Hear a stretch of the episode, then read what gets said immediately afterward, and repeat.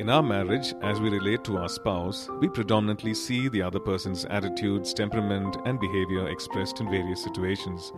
This message teaches us how to personally develop Christ like attitudes, a spirit controlled temperament, and word governed behavior. Your marriage is about to be transformed. We understand that the world, the natural world, was framed, was brought into existence, was constructed, was created, was shaped by the word of God. So that the things which are seen, what, what is visible to us, it came out of the invisible. So, what we must understand, very important thing, is this that this natural world came out of the spiritual world. The Word of God was the spiritual material, so to speak, that brought into existence this natural world, which means everything in this natural world is subject to the Word of God. These things in this natural world are temporal, they can be changed. God's Word is eternal, it will never change. God's Word is more powerful than the circumstances and situations you, and I are facing. Everything we are facing is subject to the authority and the power of the Word of God. So, if we bring the Word of God to bear on our situation, on our circumstance, what is going to prevail? Your circumstance or the Word of God? The Word of God. Because the Word of God is more powerful, it's eternal. It's what created, what brought into existence things. So if you bring the Word of God to bear on your circumstance, on your situation, there's only one thing that will change it's the circumstance that's going to change. And the way you bring God's word to bear on your circumstance situation is by you speaking that word into your circumstance, into your situation. Are you with me? So speak the word. For example, and uh, we all know this, uh, Jesus and his disciples were in the boat. They were going across, uh, um, across the lake. Jesus said, Let's get to the other side. And he went to sleep. But there was a storm, a not nice situation that threatened their lives. Their boat was about to sink. What did Jesus do? When he came up, he declared the word, he spoke. He said, Peace be still. Just the word that was spoken, the word of faith spoken, brought that situation in control.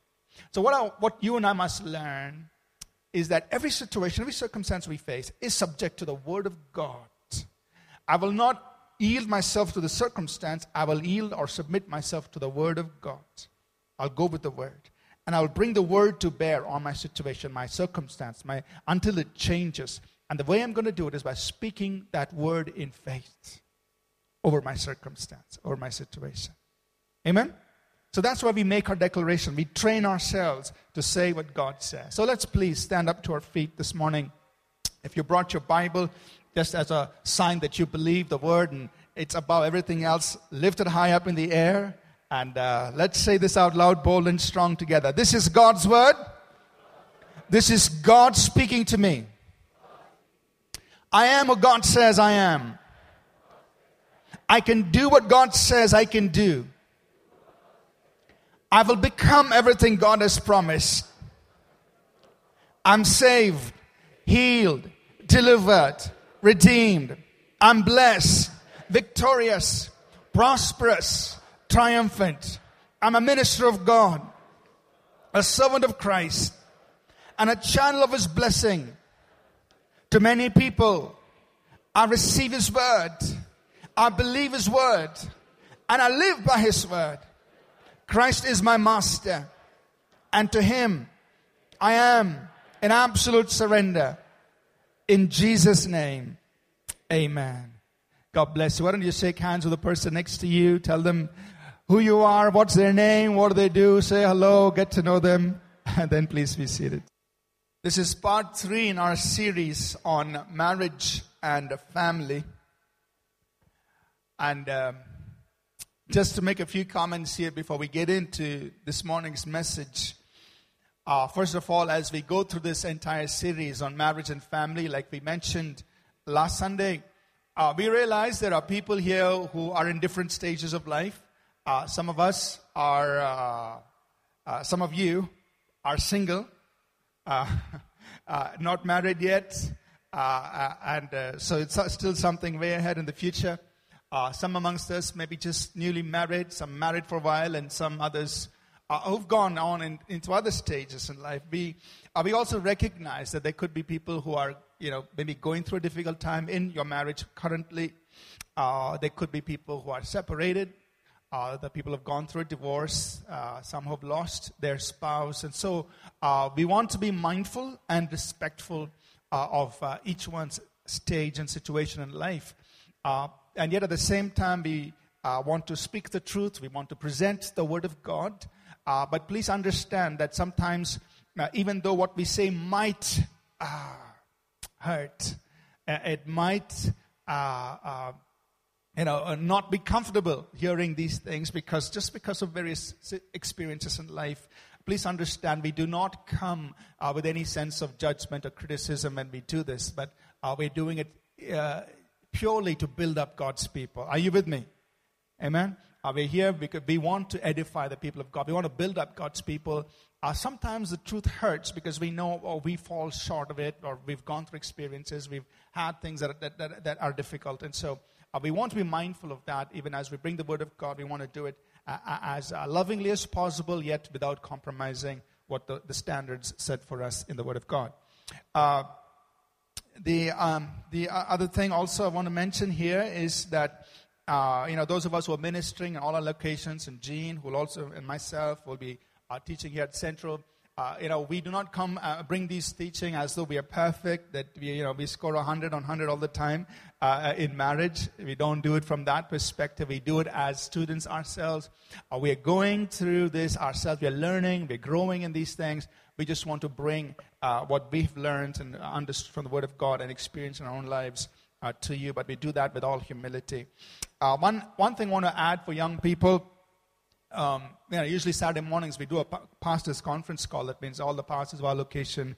We a conference call. We discuss the sermon just to, and we also take feedback and all that. We do that Saturday mornings. And so yesterday when we were having the conference call, uh, one of the locations feedback was, you know, the young people are thinking, uh, how can I relate to this message on marriage? You know, it's, uh, it's all for the married people, you know. Uh, but then I, I tried to emphasize to our pastors, and I want to share that with us as well. Uh, young people, those of you who are not yet married, uh, from this morning, as we start talking about marriage and, and start talking about various aspects of the married life, understand two things. One is many of the things we talk about are relevant just to normal everyday life.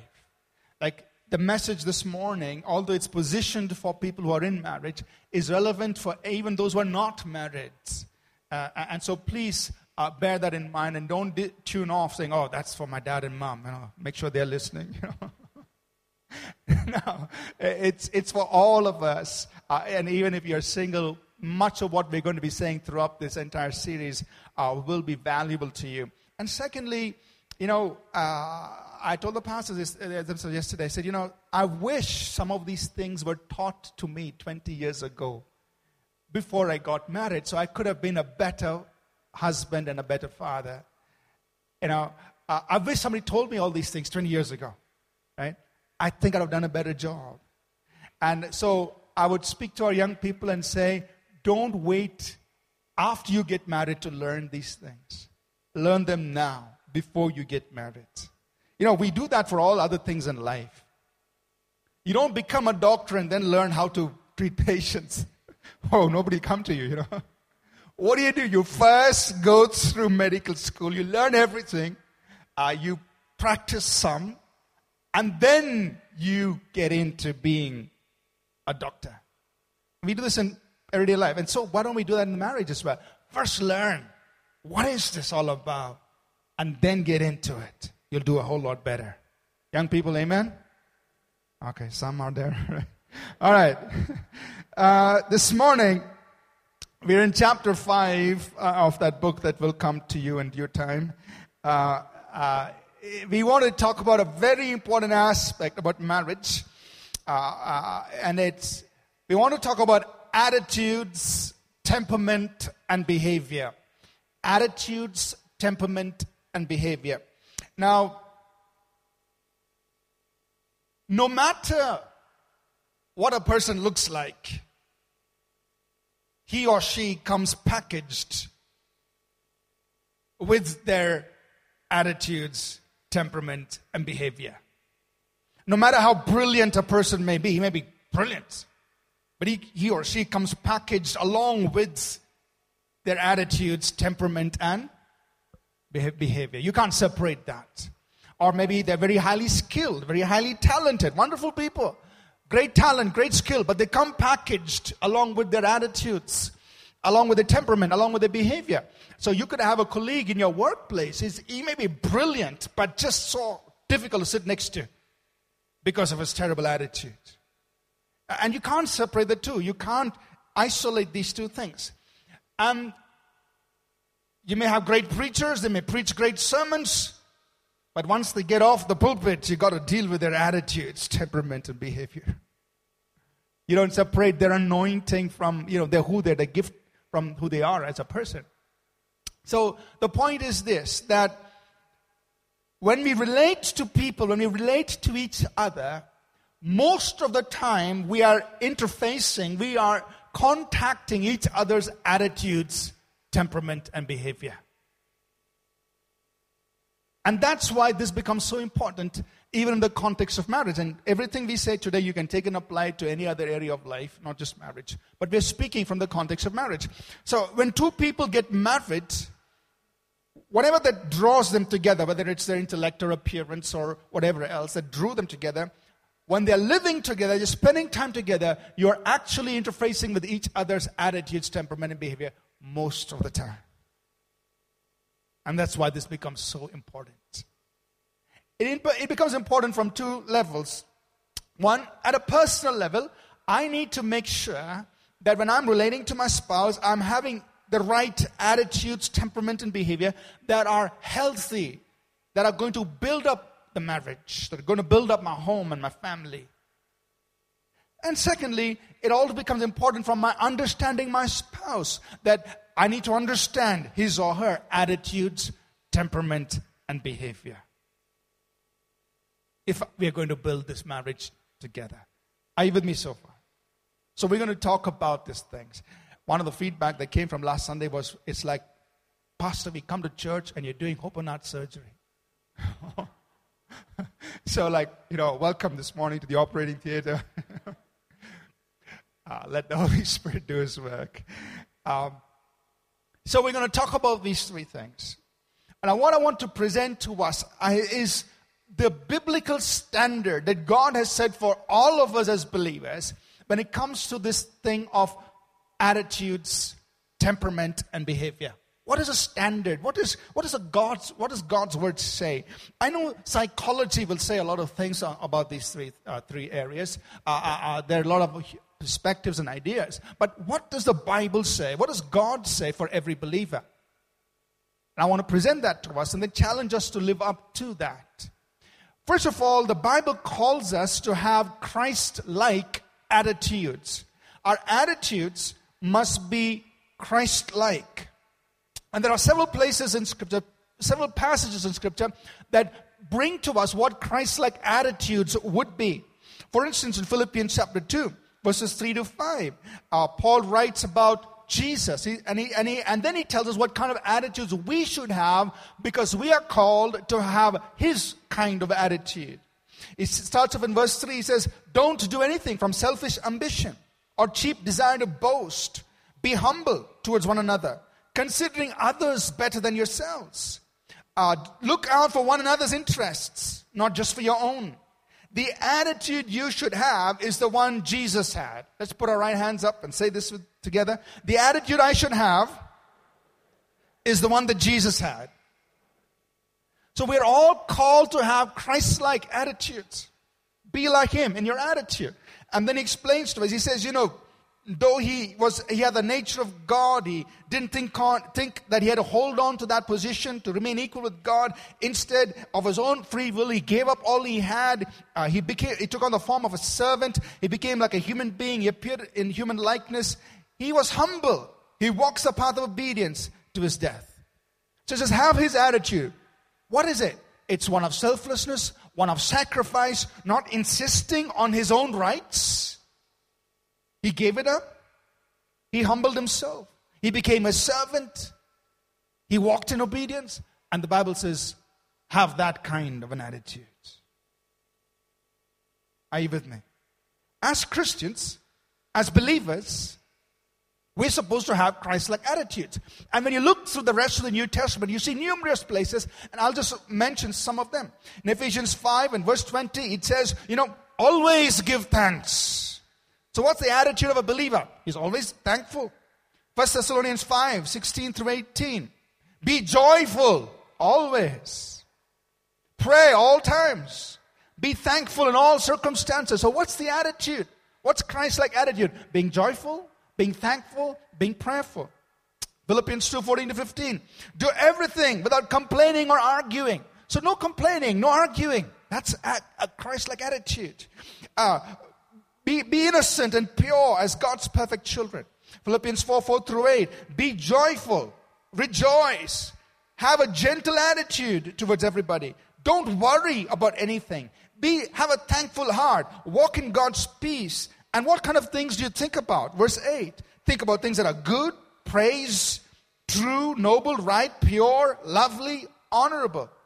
James 1 says, Brethren, count it all joy when you go through various trials. Have faith and patience. So, what is the attitude of a believer?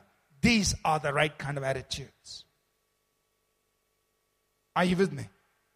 It's expected of all of us. It doesn't say, you know, those of you who have a predisposition to be happy all the time, you be joyful. The others who are gloomy, it's okay. Rejoice when you come to heaven. It doesn't say that. It says, right now, here on earth, when you're going, even if you're going through trials, come to joy. That's Christ like attitude. We have no excuse not to walk Christ like.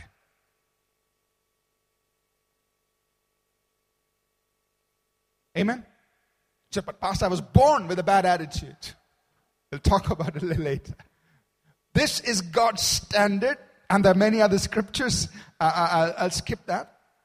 And the point is this that, you know, uh, uh, and, and, we can talk about all of these good attitudes, and then the, the opposite of this are bad attitudes, what we would call as bad attitudes, the wrong kind of attitudes. And, and we can try to mention these things like anger and arrogance and argumentative, blaming others, bitterness, controlling, condescending, complaining, critical, cunning, cynical, demanding, depressive, dishonest, dissatisfaction, discontentment, deceptive, envy, greed, guilt, hatred, uh, indifference, intolerance, insecurity, irresponsibility. And we can, we can just name all these different things. These are the wrong attitudes, wrong kind of things, and the Bible tells us not to have them.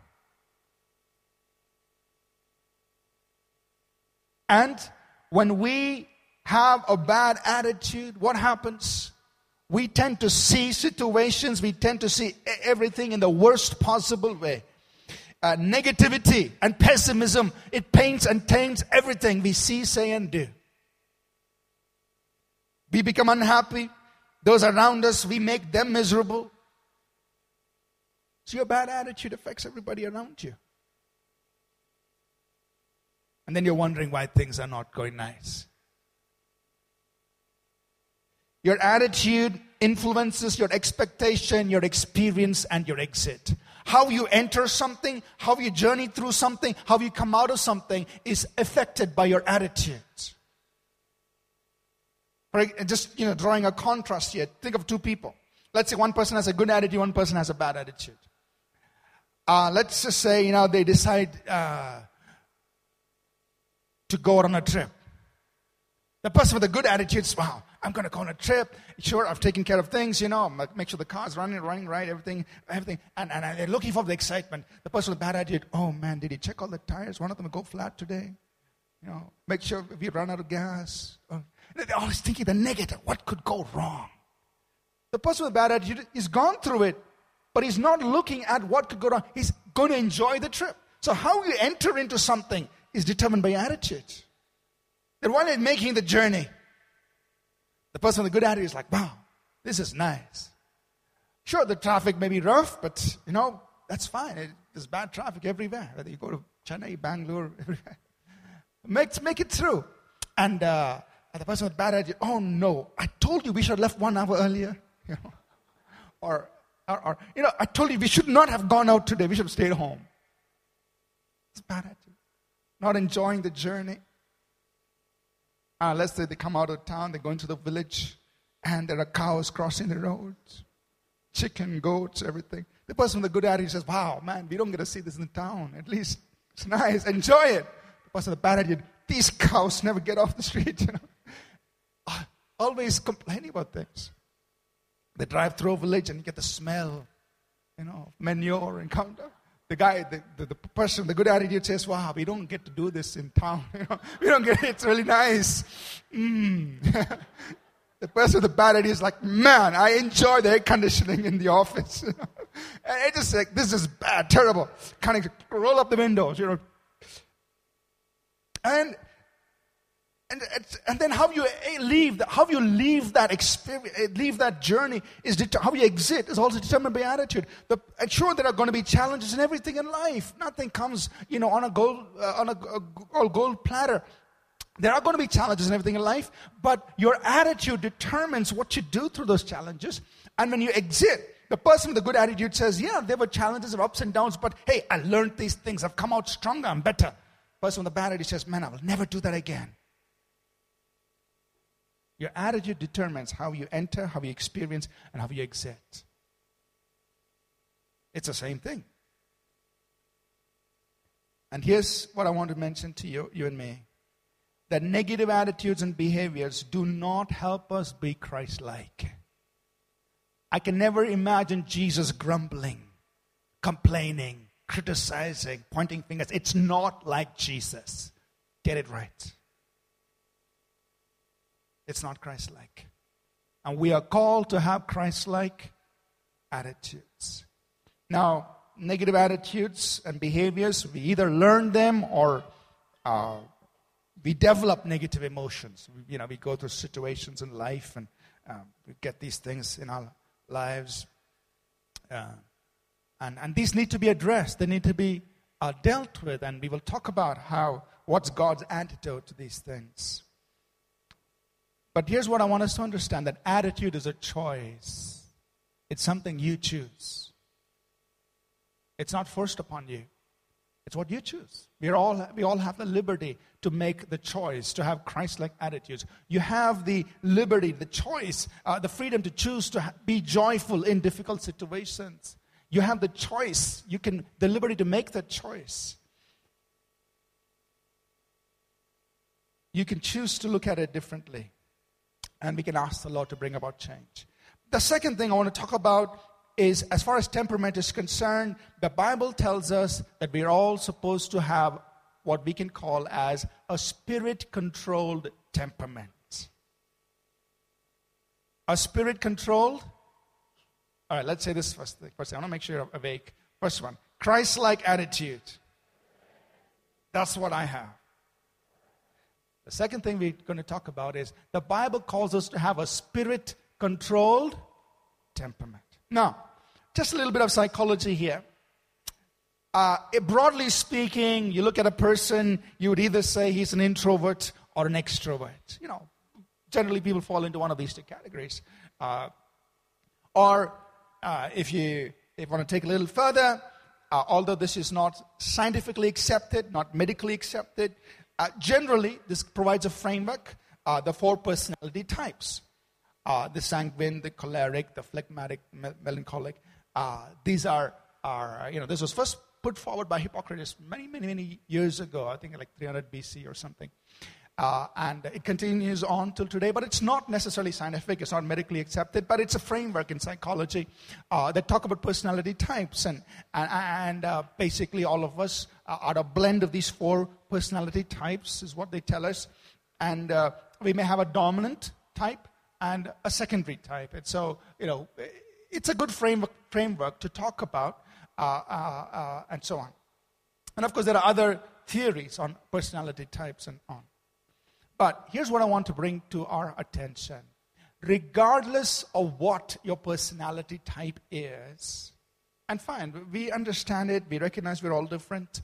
Uh, we have our strengths, our weaknesses, our characteristic, we have our traits, of personality. We recognize all that, we acknowledge the differences. But regardless of what our personality type is, we are all, as believers, called to walk in the Spirit or live spirit filled lives.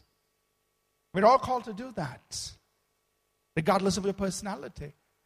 What does it mean to walk filled with the Spirit? It means that I am so quote unquote controlled by the Spirit. When I use the word control, I do not mean the Holy Spirit overrides our will or that He comes in and He just possesses us. That's not it.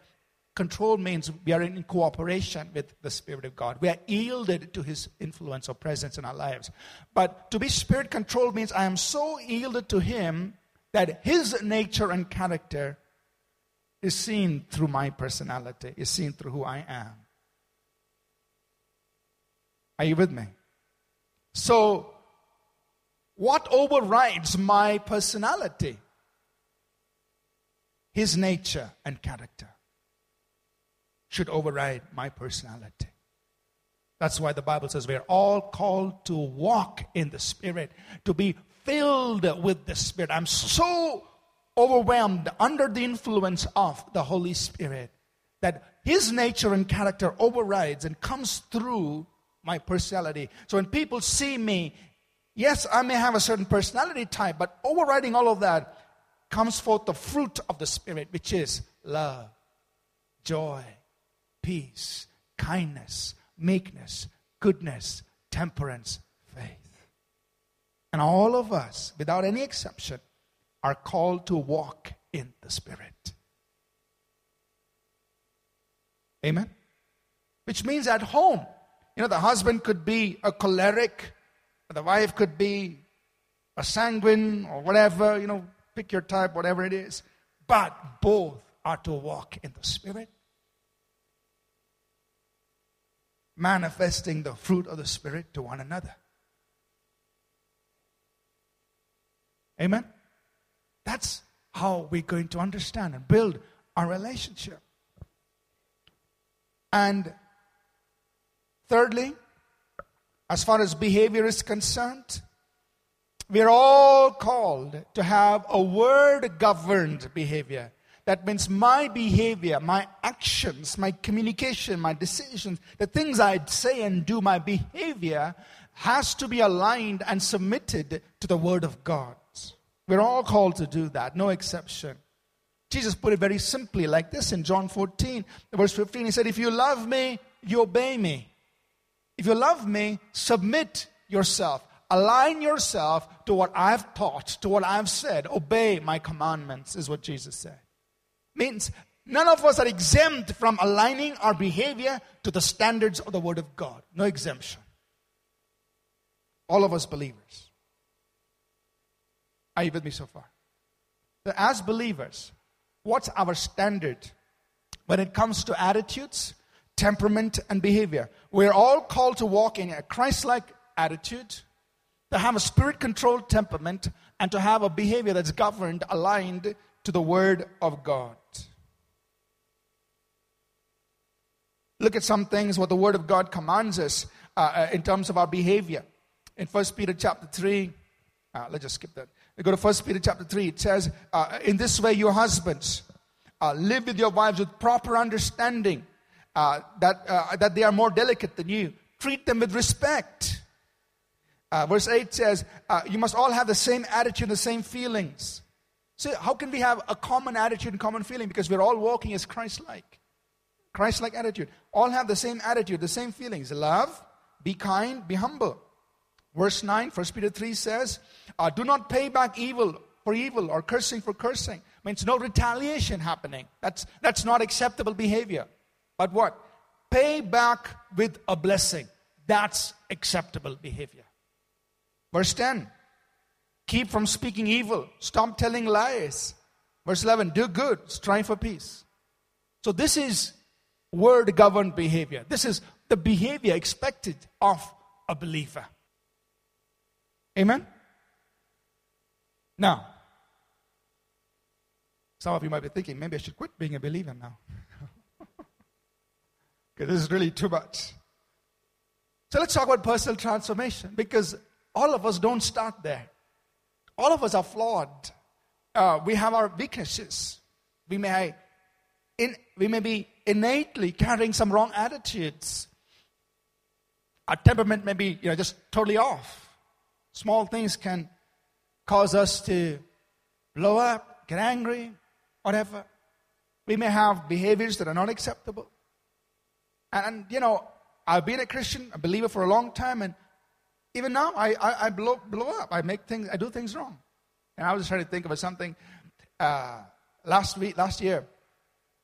Uh, we were having this power to change campaign, and I was part of that part, that you know, the team, that the team that was planning and all of that. And uh, when they finally brought, when they actually brought us in, there were certain disagreements on, on. I was very strongly against certain things, certain things that they wanted to do, the way they wanted to do it, and. Uh, uh, we were, I was trying to explain myself and, uh, you know, to the group emails and explain my position. And finally, they'd called for a meeting. And I remember, you know, I walked into that meeting with a very bad attitude because I was really worked up. I said, guys, these, these guys are not getting what I'm saying. You know, I've spoken it in the meetings, I've explained myself in the emails. They're not getting it. So I went into that meeting with a very bad attitude. Now, you know, this is like with other pastors and, you know, big names, big people there. We had this meeting. And I couldn't control myself. I got up, went to the whiteboard, I started writing these things down. I said, Look, guys, this is why I'm saying we should not do these things. I, I and, and I was very agitated, very strong. And anyway, that meeting got over. But then, you know, after that, I felt so bad. I said, Man, I know I wanted to make my point. I know I wanted to, things to go a certain way. I know all of that, but my attitude was bad. The way I did it was bad. And then I said, you know, when I realized that I sent an apology letter to all those people in the meeting, I said sorry for my bad behavior and all that. Uh, uh, but the point I want to get across is look, even today, after being a believer for so many years, sometimes even I lose it. I, I, I, I, I may have a bad attitude in certain moment and, and I do something wrong. So, chill, relax. uh, but this is our standard. I'm calling us to the standard set for us in God's Word to have a Christ like attitude, to have a spirit controlled temperament, and uh, to have a word governed behavior. We need to live up to that. How can we do that? I want to bring to us these four keys that are given to us in the New, in New Testament that bring about personal transformation, regardless uh, uh of what temperament you were born in. Remember, your temperament is, some, is a choice you make, and you can always unlearn something and learn something. It's you're not a prisoner of what you were born with. You're not a prisoner of what you were raised up with. You can always change. It's in your control. And here are four keys, transformation keys in scripture that bring about, that help us experience change. And uh, you might be familiar with these, but I just want to bring it to our attention. I'm not going to explain it all in entirety. The first one is the power of the cross of Jesus Christ. That when Jesus Christ died on the cross, he not only bore my sin, but he broke the power of sin over my life. Which means if there is any behavior that is sinful, that's a sinful lifestyle, I can look to the cross and say the power of that sinful lifestyle, that sinful behavior pattern, addictive behavior, or whatever that behavior is broken. The Bible says, I am no longer a slave to sin. So the power of the cross sets me free from sinful behavior patterns and lifestyles. The power of the cross also brings wholeness to me. So, emotionally, if I'm carrying anger, hate, unforgiveness, uh, emotionally, if I'm hurt, and all of that, wholeness comes to us through the cross of Jesus Christ. I can look to the cross and say, God, I may have been abused, I may have been, uh, you know, gone through all these wrong things in life, and therefore, emotionally, I'm so hurt, I'm wounded, etc., etc. But the cross brings wholeness and makes each one of us whole and we start out from there. So, yes, I am flawed, but the cross brings wholeness. It's the power of the cross. And the cross also encourages me to forgive others as I have been forgiven. When I look to the cross and see the magnitude of God's forgiveness extended to me, then I say, sure, I can forgive other people. Love them because as He loved me. The second transformational key found in the New Testament scripture is who we are in Christ. If we live out of our natural identity, if we live out on the basis of our own accomplishments, if we live out on the basis of our own success and failures, it's a very poor thing to live out of because uh, some of us have nothing. But we are in Christ. When we are born again, we are spiritually one with Him. We come into Him, and God tells us to live out of our identity, our unity in Christ. Amen? And that's why a statement we often say and repeat when we teach on the subject of who we are in Christ is who we are in Christ is who we really are. So let's say this together. Who I am in Christ is who I really am. That's your true identity. That's your true position. That's your true worth. That's your true value. Uh, who you are in Christ, that's your identity. So then this issue of self esteem, of self worth, poor self esteem, all of that just melts away when I begin to live out of who I am in Christ rather than of my own natural uh, situations and circumstances. When I begin to view situations, when I, as who I am in Christ, I see myself as more than a conqueror. When I look at difficulties, I say, yes, every challenge can be conquered because I'm in Christ and He is a conqueror. Amen? So we are all, as believers, called to live out of our identity in Jesus Christ. You and I choose to live out of that identity. And then brings about transformation. So no longer struggling with, you know, poor self-image and self-esteem and all that's gone. Why? Because my self-image and my self-esteem, it's not based on my natural abilities. It is based on who God has made me in Christ. That's it. It settles everything. In Him, I'm blessed, I'm victorious, I'm prosperous, I'm triumphant. I'm more than a conqueror. I'm an overcomer. He, he, causes me to triumph in every circumstance and every situation. In Him, the de- devils are scared of me. I'm not scared of the devil. In Him, every situation is underneath my feet. In Him, I overcome. In Him, I rule and reign in life. In Him, I'm the righteousness of God. I'm accepted in the beloved. I'm blessed with every spiritual blessing. So I live out of that. And that's true for each one of us. Amen? So these two things, the first two, the cross and who our identity in Christ, are things God has already done for us.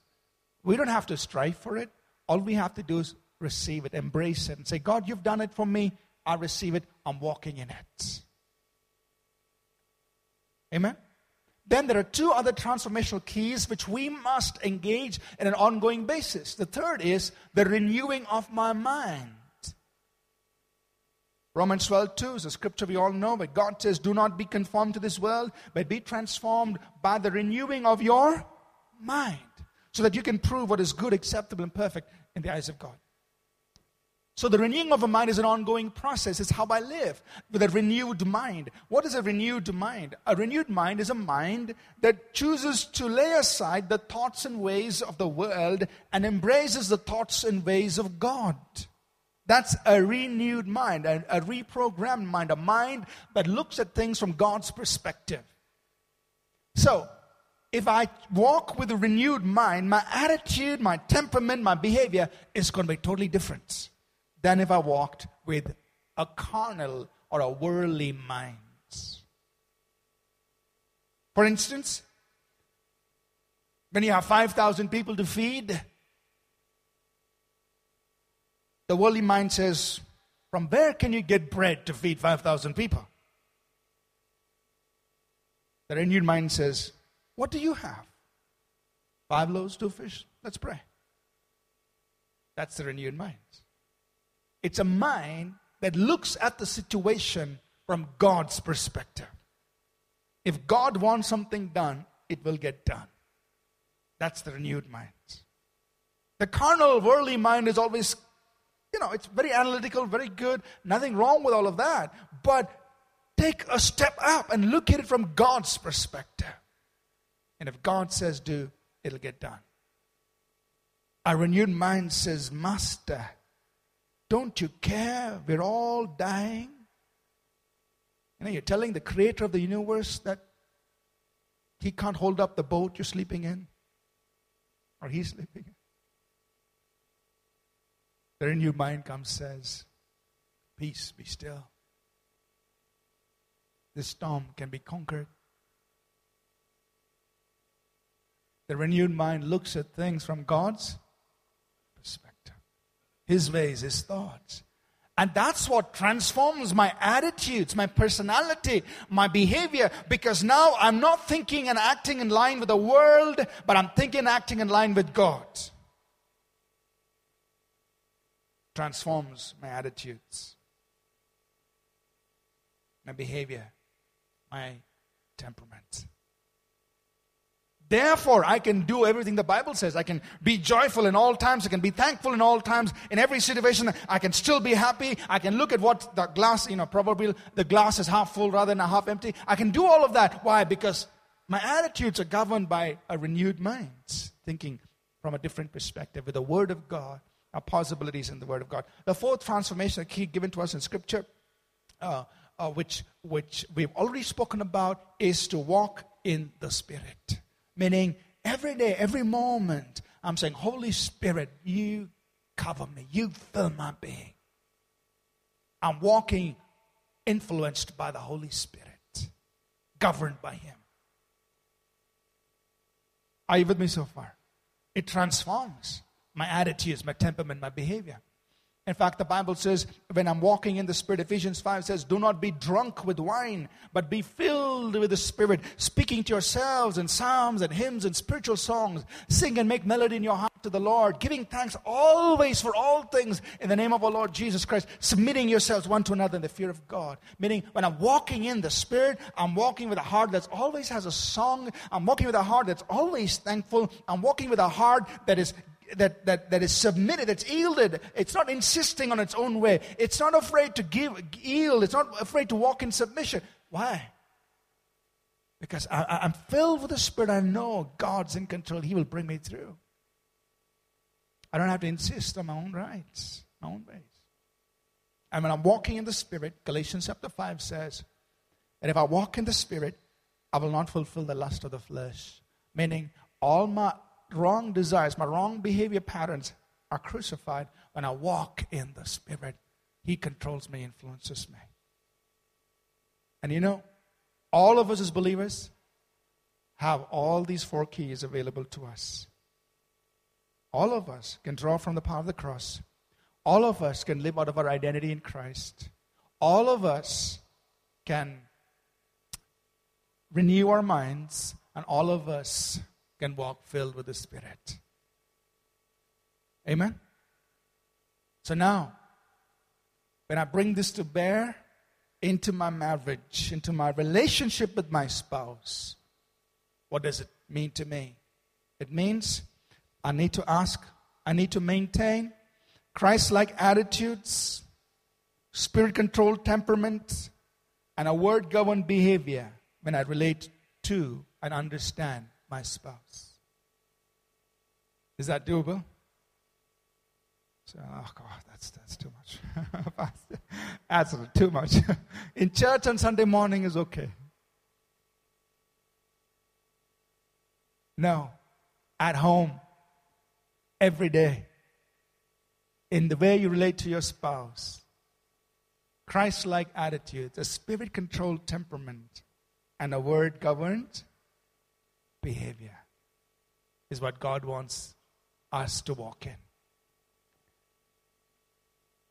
So you can do this little exercise when you go home, when you relate to your spouse, about relating to your spouse. Think about this, you know. In my thoughts, my perceptions, and my actions, my communication. In my thoughts, what do I think about my spouse? My perceptions, how do I view my spouse?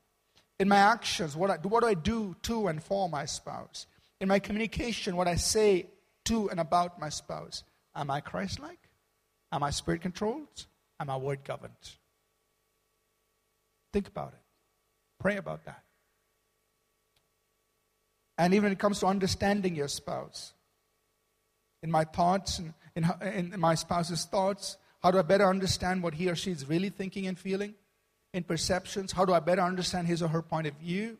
and actions, how can I better understand his or her actions? In communication, how, how can I better understand what he or she really is saying? I bring this to bear. Say, God, help me in this. Before we close this morning, we're going to pass out a handout to all of us, and I request our ushers to go and do that. You'll need a pen to work on this. Oh, it's already 12:30. All right. Uh, don't worry, it's not an exam or anything. Uh, not, it's not going to. It's not a test on how were you listening to the sermon or not. Uh, it's just a little exercise, a little tool uh, to do an attitude check. So, I'm going to give you maybe 10 minutes, 10 minutes, maybe less than 10 minutes, for all of us, just to work through this exercise here. So, you're, you're going to get sh- two sheets of paper, and uh, there's a little box, uh, there's a little table there with three sections. The first section has to deal with uh, personal life. So every one of us can just tick through those things there in personal life. Uh, even if you are single, you can work through that. Just to get a, an understanding of where you are in terms of attitude, temperament, and behavior.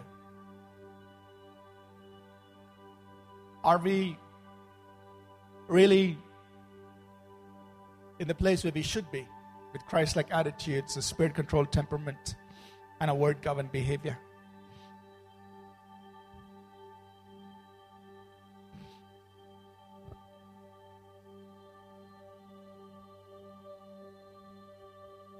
Just take a few minutes to read that and and take it home with you. Don't leave it here, so you could go back and reflect on it. And uh, then we're going to take a few moments to pray.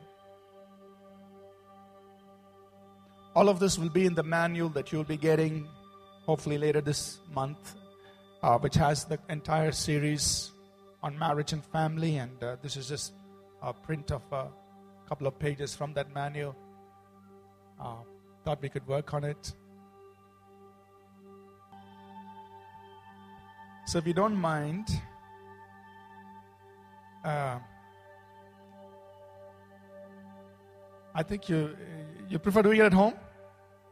Yeah. Okay. So uh, we'll just wait till everything is distributed, and then you can go home and do it. Okay. Uh, maybe you're like too conscious about the person next to you. no, we'll just go ahead and distribute it. Then we're going to pray. Uh, but take this back with you. Take it home. And uh, later today, maybe, or uh, tomorrow morning when you have some time, uh, try to work through this. Just to, it's like a self check. Check on your attitude, where you are. For those of you married, there's a section on relating to your spouse, and those of you with children, on how you're relating to your children. So just do a little check. It's not necessarily comprehensive, it doesn't cover everything, but it has a few things that you could look at. The other thing we have presented there on, I think it's on page 64, is uh, for husbands and wives, if you could agree together to hold each other accountable for good attitude and behavior.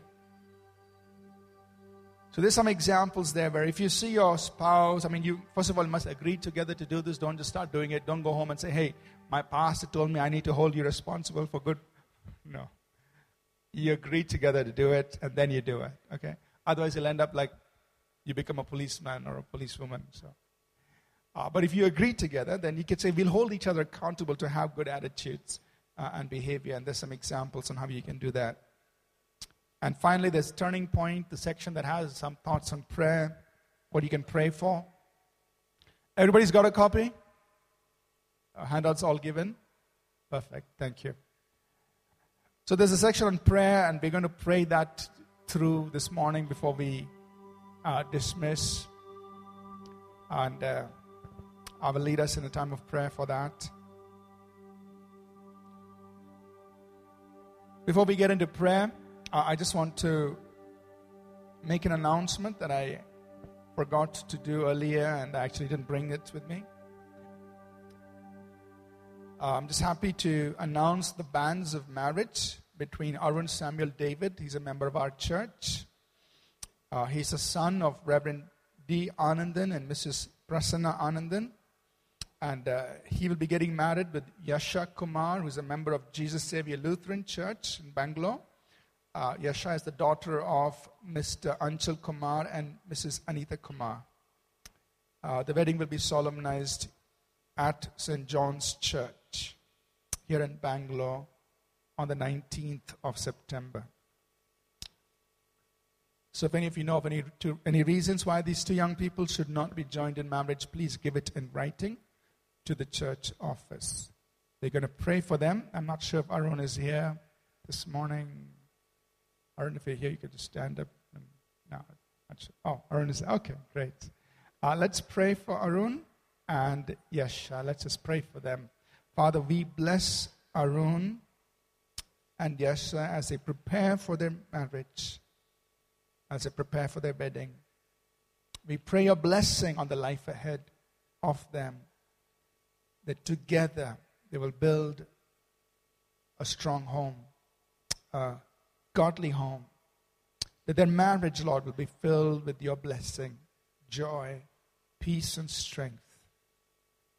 And use them, Lord, we pray, for your glory in Jesus' name. Amen. God bless you, Arun. Thank you. Sorry for not making it earlier in the service. Could we all stand up to our feet, please? I'll call our worship team up. This morning, I just want to call all of us to the standard set for us in God's Word. To have Christ like attitudes, a spirit controlled temperament, and a word governed behavior. This applies to everything in life, but especially we're talking about in the context of marriage and family, how you relate to your spouse, how you relate to your children. And I want us to take this time, these few moments here before we dismiss, for each one of us to pray and say, God, could you help me get there?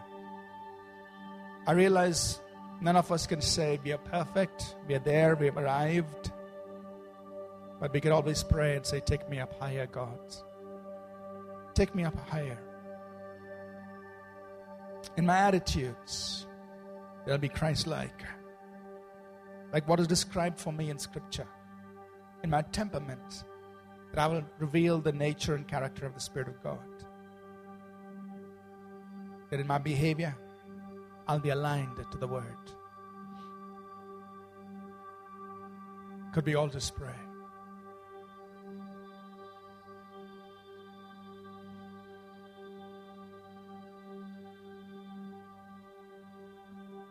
And Father, we, as a community of believers, stand before you this morning. Being aware of the standards you've called us to live by, Lord, aware of the life you've called us to live. Not a life that's conformed to the patterns of this world, but a life that conforms to the image of Christ. The attitudes, the temperament, the behavior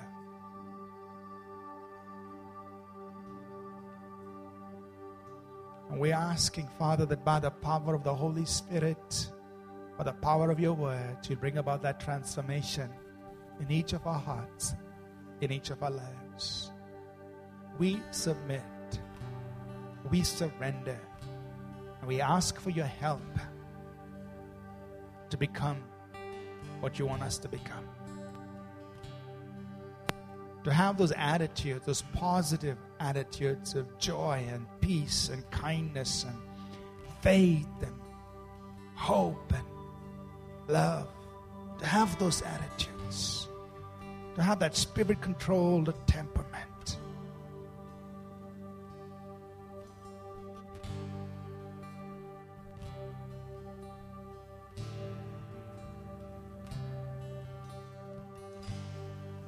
to have behavior that truly reflects Jesus. We submit, we ask for your help.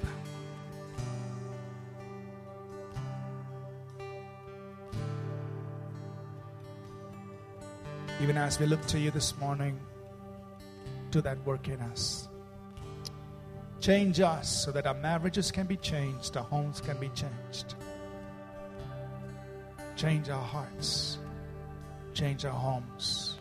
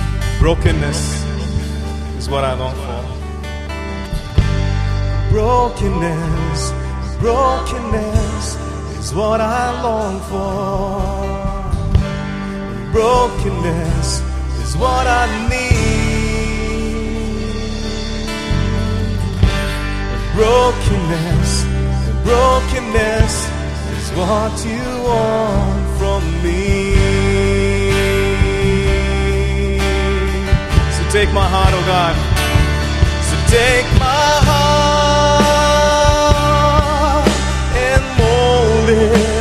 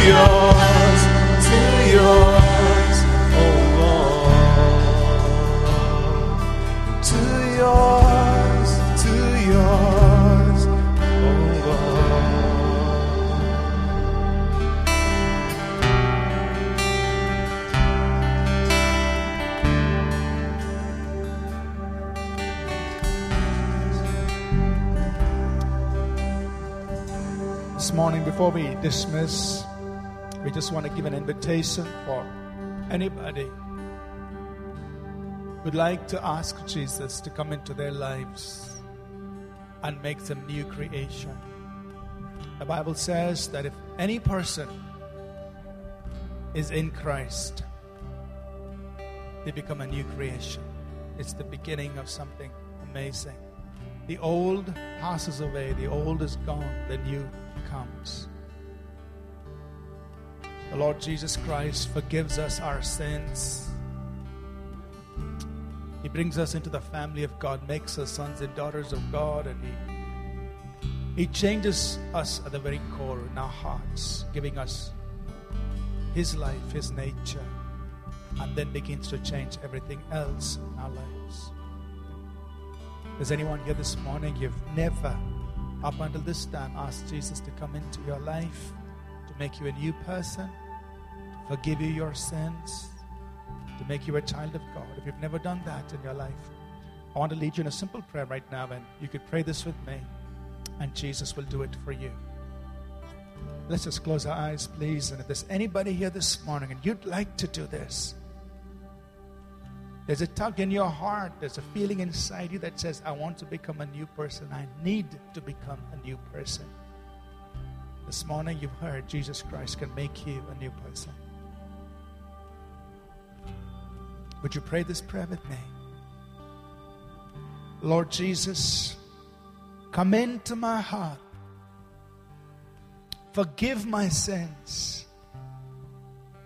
Make me a new person. Make me a child of God. And help me to follow you for the rest of my life. I ask this in Jesus' name. Thank you for doing it. Amen. Is there anyone here you prayed this prayer for the very first time? You prayed this prayer with me this morning, right now? If you don't mind, can just raise your hand up. Anybody? You prayed this prayer with me for the very first time. I see one hand up there. Anybody else? Two. Wonderful. One, two. Anybody else? Anybody else? Three. Anybody else? Just keep your hand up. Our greeters will come and give you a bag. Uh, one right up here in front. Just put your hand up. Right up here. One up there. Uh, they'll give you a bag um, that has a set of books. It also has a card that says First Steps. It gives you a little instruction on what to do. You've made the most important decision of your life and asking Jesus to come in and make you a, a, a new person. This, the resources in that bag will help you grow in this decision, grow in your knowledge of the Lord. So if you pray this prayer, just make sure you collect this bag uh, before you leave. We call it the New Believer's Bag. Take it with you and use what's inside it. We're going to close in prayer. And uh, once we dismiss, if you need prayer, We'll be available down here. Please feel free to come. We'll be happy to pray with you personally, minister to you. For those of you who would like to be baptized in the Holy Spirit, receive the empowering of the Spirit of God upon your life, you could come and be seated on, on the front row here. Uh, we'll be there to minister to you uh, and just pray with you as well. Let's close, please. The grace of our Lord Jesus Christ, the love of God, our Father, and the sweet fellowship of His Holy Spirit be with you always. In Jesus' name. Amen. Amen. God bless you. Thank you so much for being here this morning. Christ like attitudes, spirit controlled temperament, and word governed behavior. God bless. Have a great Sunday. We trust that this message was a blessing to you. We'd love to hear from you. You can email us at contact at apcwo.org.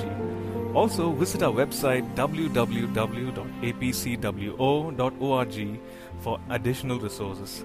Thank you for listening and God bless you.